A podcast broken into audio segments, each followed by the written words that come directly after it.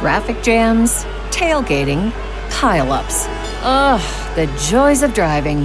How could it get worse? The federal government wants to have a say in what you drive. That's right. The Biden administration's EPA is pushing mandates that would ban 2 out of every 3 vehicles on the road today. Don't let Washington become your backseat driver. Protect the freedom of driving your way. Visit EnergyCitizens.org. Paid for by the American Petroleum Institute.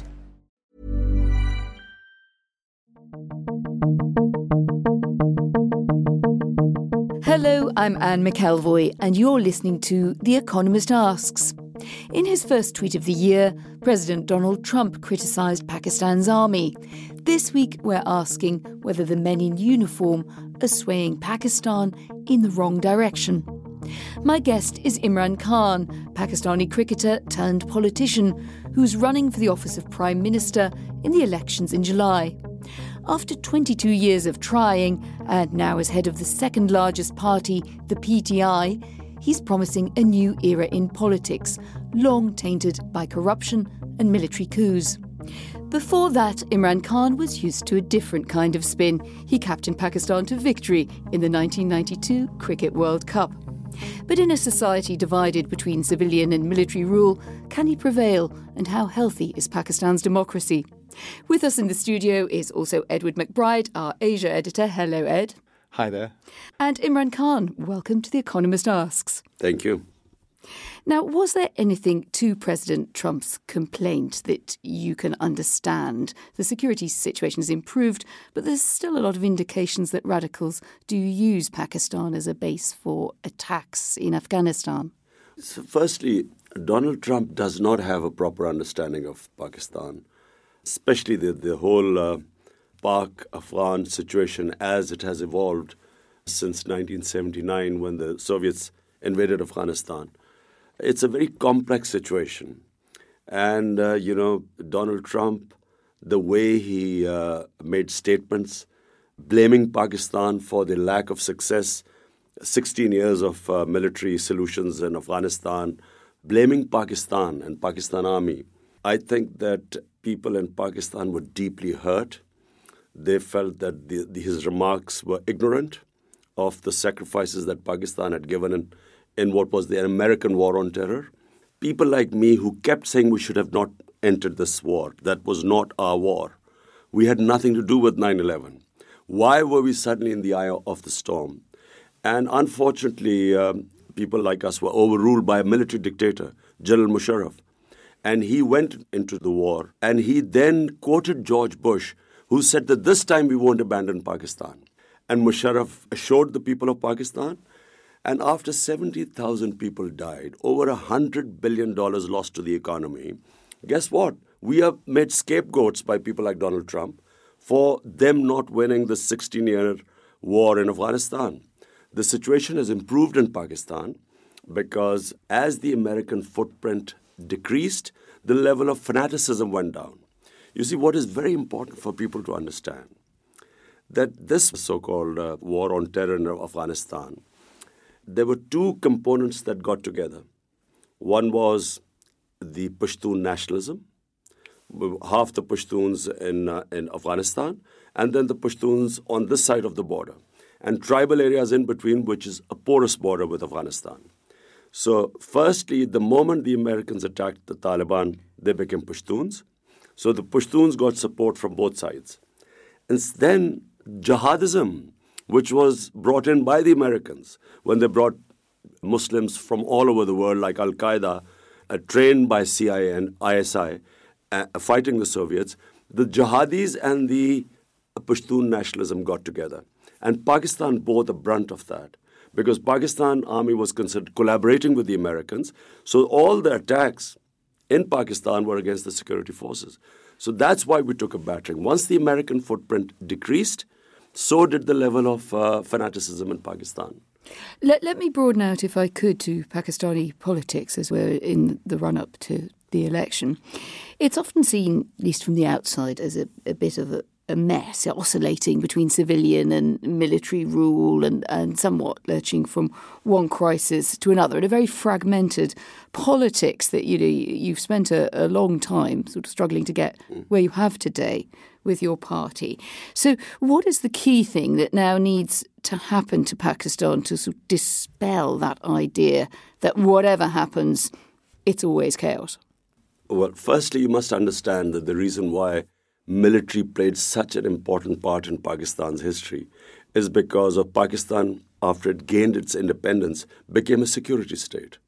There was a threat. India was much bigger than Pakistan. People who grew up, and I'm the first generation who grew up in Pakistan, there had been massive violence in partition. Over 1 million, 2 million people were killed crossing the border. And so people grew up with this fear that the smaller country would be swamped by a bigger country. And so therefore it became a security state, and army played a huge part in it. Unfortunately, because the civilians, when they came in, when the army used to withdraw, the civilians would come in. Unfortunately, they were not prepared for governance. And so we would again have the army come back. Now in Pakistan, things have changed. The whole political thought process has evolved. No longer is military or martial law supposed to be a solution anymore. There is a consensus amongst the political elites, the media, the intellectuals, that whatever happens, the military's job is not to run the country. Our now big problem is this. And contrary to what, again, the Western world looks upon, Muslim world, that there's some fight going on between these liberals and these fundamentalists or fanatics since the Iranian Revolution. That's how West looks upon Muslim world. The real problem is governance. What Pakistan needs is governance. And governance is what we hope to deliver. And corruption destroys governance. It diverts money from human development to these big mega projects with mega kickbacks.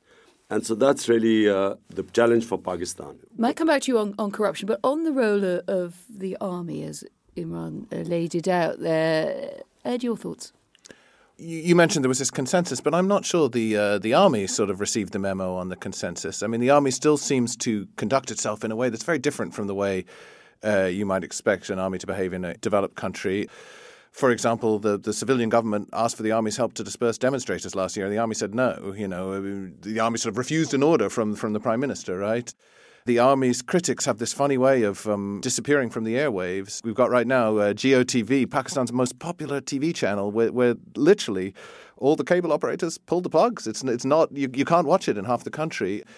You may say the army's not involved, but certainly somebody is helping the army out in terms of pushing its wishes into the political sphere. Well, two things, Edward. Number one, what you call the army, basically it is the army chief.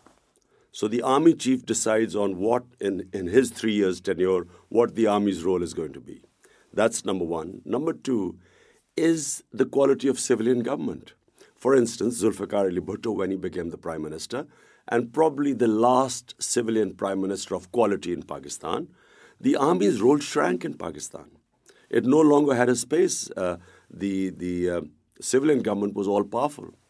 Unfortunately, when you have weak governments, when you have corrupt governments lacking moral authority, because democratic governments function on moral authority, when you lose that moral authority, then that space, other actors appear. An army, being the most organized group in Pakistan, then takes more space. But come to the TV channel, to Geo. I mean, in your understanding, why is it off the air in much of the country? I think it's because in this 1.5 years, or probably one of the most critical times in Pakistan history, first time ever, a sitting prime minister is disqualified by a Supreme Court of Pakistan. And on my petition, I'm proud to say, on money laundering. Now, what this one media group started doing was, which does not happen and would never happen in Britain, for instance, it actually started protecting the man who was disqualified by the Supreme Court, the Prime Minister, ex-Prime Minister. And the whole news network was protecting him. And well, why not? Hang on. Look, we're in a season here, Open Future, where we're discussing free speech in the world, around the world. why not just let people decide? Why not then have other media voices up against that and let Geo continue to broadcast across the nation? You should not look upon Pakistani society from British eyes, because you have an involved democracy here. I mean, it would be unthinkable in Britain, for instance, for one of your media groups defending someone who's been disqualified by Supreme Court with tons of evidence of siphoning of money, which should go to your helping poverty in your country in foreign banks. You would not have a media house being paid money to defend them.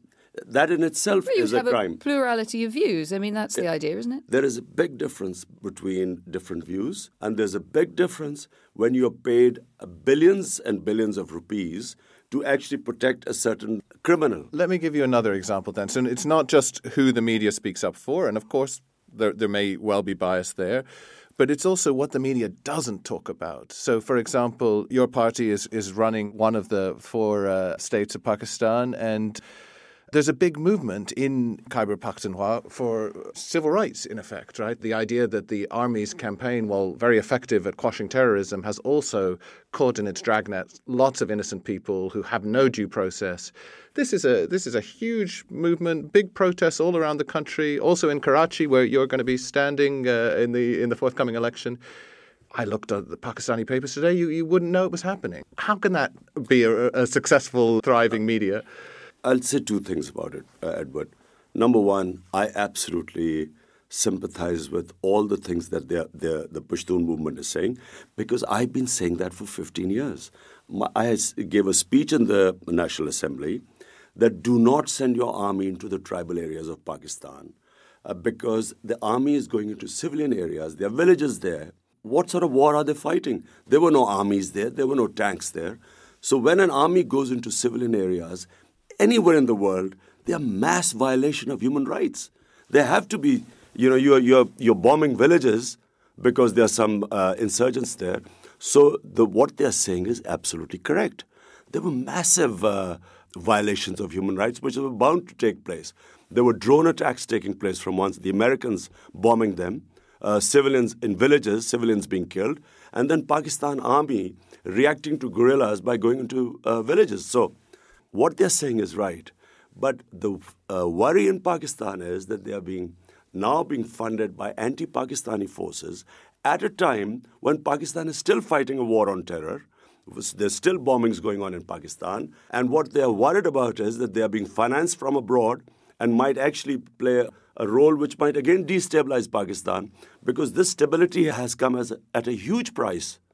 Last thought on that, Ed McBride. Well, I'd just be very interested, if you do find yourself in a position in government after the election, how do you square this circle? You seem to agree there are some problems in the army's conduct in some cases. There are some problems in terms of the army kind of exceeding its brief, depending on the strength of the civilian government. How do you put that genie back in the box? By developing a proper democratic government with good governance,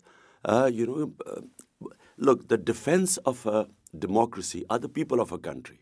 So Erdogan, when he had a problem with the army twice, once he went to the polls, got a bigger majority. Second time when they did a coup, he actually had people come out in the streets. So people defend democracy. So are you suggesting that Turkey's President Erdogan is a good example of leadership? Because might raise some doubts about that. I'm only talking about one aspect of it. In other words, when a democratic government is in trouble, the people defend it, provided it has done enough for the people. So that's my one point. Secondly, I come back to this Pashtun movement. One thing that needs to be done, and that is to merge FATA with KP.